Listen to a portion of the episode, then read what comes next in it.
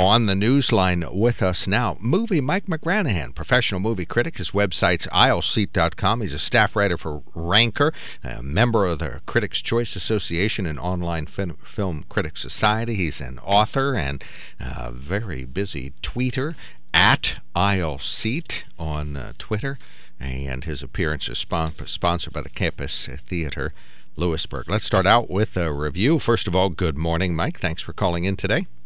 Good morning. Happy Friday the 13th. Oh, that's true. Yeah, this is a very cinematically a very significant uh, milestone. Uh, let's start out with your review of Freaky. In Freaky, Vince Vaughn plays a serial killer stalking high schoolers in a small town. One night he stabs a timid teen girl, played by Kathryn Newton, but instead of her dying, something weird takes place. The two magically switch bodies, leaving her a bloodthirsty killer and him an awkward adolescent. As you may have already guessed, the movie's title is a nod to Freaky Friday, whose plot gets a horror themed twist here.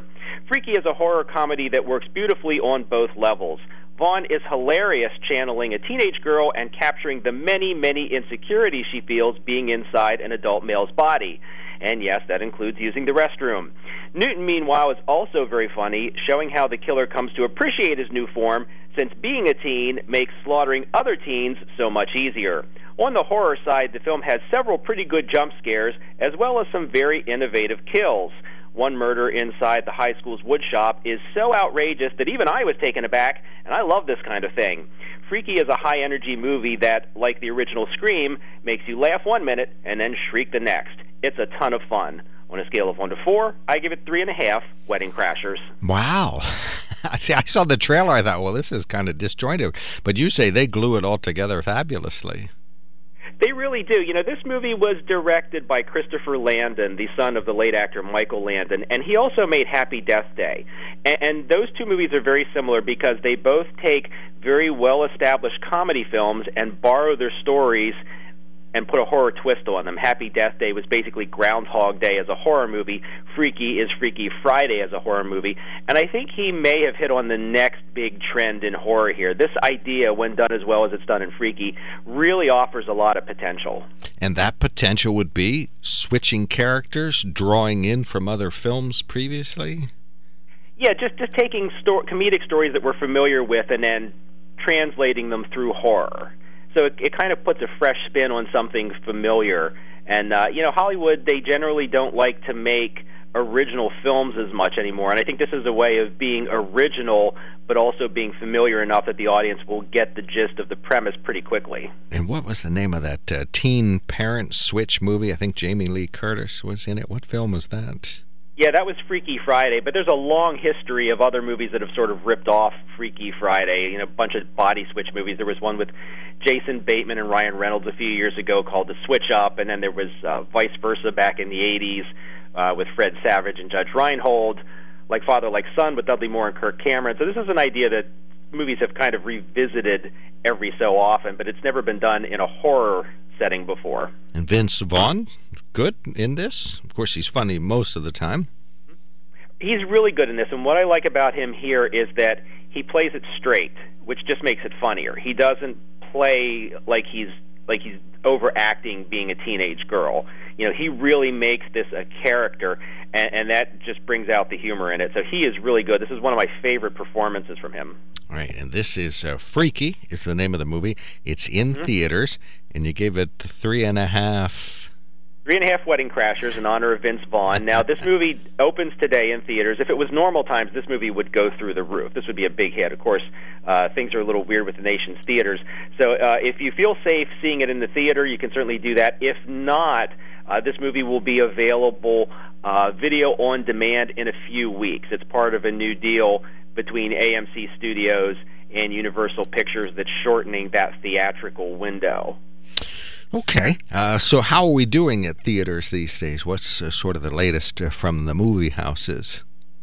Well, things are still not good. The theater chains are asking Congress for some immediate relief in order to stay open. Uh, so they're definitely feeling the economic pinch. And things are just not getting any better. There's word that came overnight.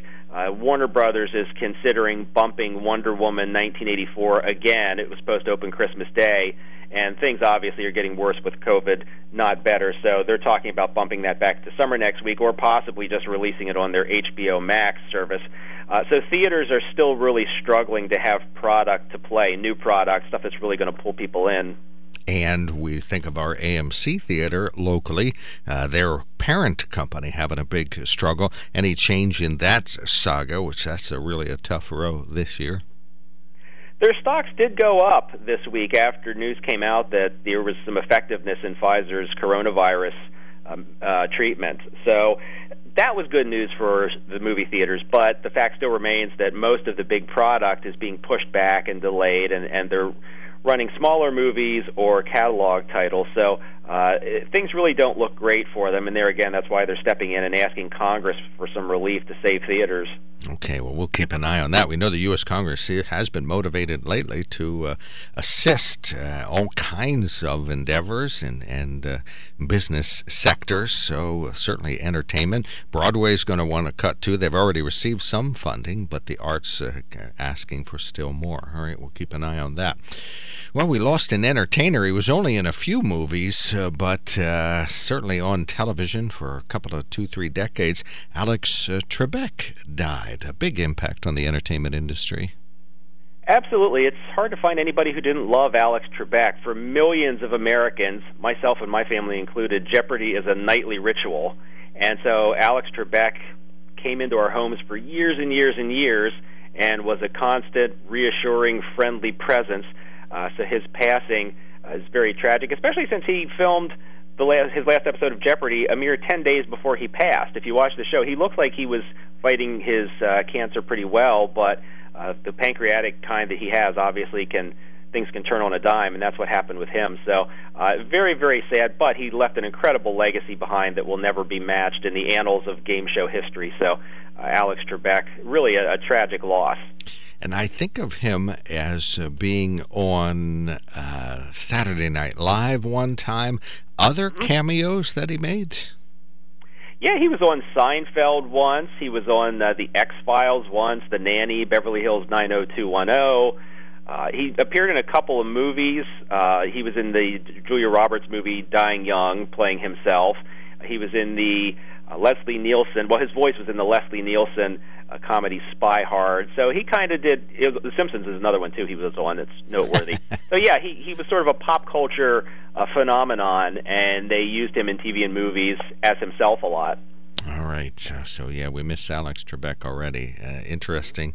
Uh, now, of course, uh, Las Vegas taking odds on who's going to replace him on television. So we'll see how that works out. Uh, Warner Brothers fires Johnny Depp. You tweeted that this week. What happened?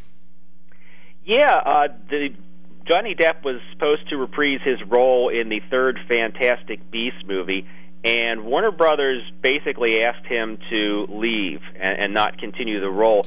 This came after a court hearing uh, over in London found that uh, abuse allegations against Johnny Depp uh, for allegedly abusing his ex-wife Amber Heard were quote substantially true. So Johnny Depp is fighting these allegations that he was physically abusive to his ex-wife, and Warner Brothers really just did not want that getting involved in the movie or dragging the movie down. So they asked him to depart, and he agreed. Uh, so Johnny Depp no longer associated with the Fantastic Beasts series. Okay, all right. So, yeah, these things do have repercussion. It wasn't uh, that long ago. Uh, it wouldn't trickle up to your career if you had, uh, you know, clear uh, transgressions where you had been uh, abusive or verbally abusive or things like that didn't always have a tremendous impact on your career. But now, of course, in the Me Too movement and the Me Too era, we're glad to say that this does have an impact. So uh, that's happening. Uh, one other quickie thing this just popped up in the news yesterday. I didn't ask you about it ahead of time, but uh, one of the concert promoters is saying they will have some concerts next year, but everybody will have to get tested for COVID before they attend the concert. So maybe that'll have an impact on the movie industry and uh, films and and movie theaters. This idea of uh, well, once you get your test, then you can go. So that's that's out there in the news. Movie Mike, uh, thank you so much for checking in today. Very much appreciated. Okay, thank you. Always good to be here. Movie Mike McGranaghan, professional movie critic, website aisleseat.com, and his appearances always sponsored by the Campus Theater Lewisburg.